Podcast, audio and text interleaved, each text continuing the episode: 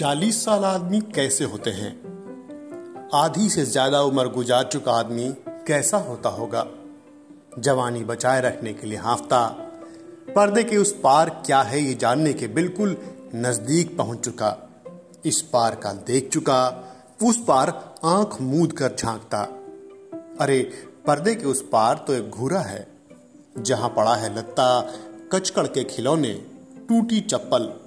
तुम्हारी प्यारी शर्ट की एक बाह बचे हुए निवाले, तुम्हारी अब तक की ज़िंदगी की कतरने और एक बेहिया का पौधा।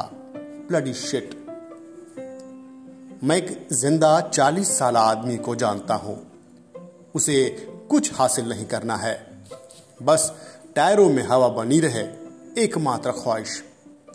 कुर्सी पर बैठे बैठे छोकरों को कुर्सियों के पैर तोड़ने के लिए उकसाता है। न हाँ कहता है न ना कहता है। Horn okay, please. बस यही कहता है। कुर्सी पर लेटे लेटे बागी उगाता है। दीवार पर कलम कोचता रहता है। चारों ओर स्याही फैलाता रहता है। और कैसे होने चाहिए, चालीस साल आदमी? हम में से कई लोगों को वो घूरा दिखता है।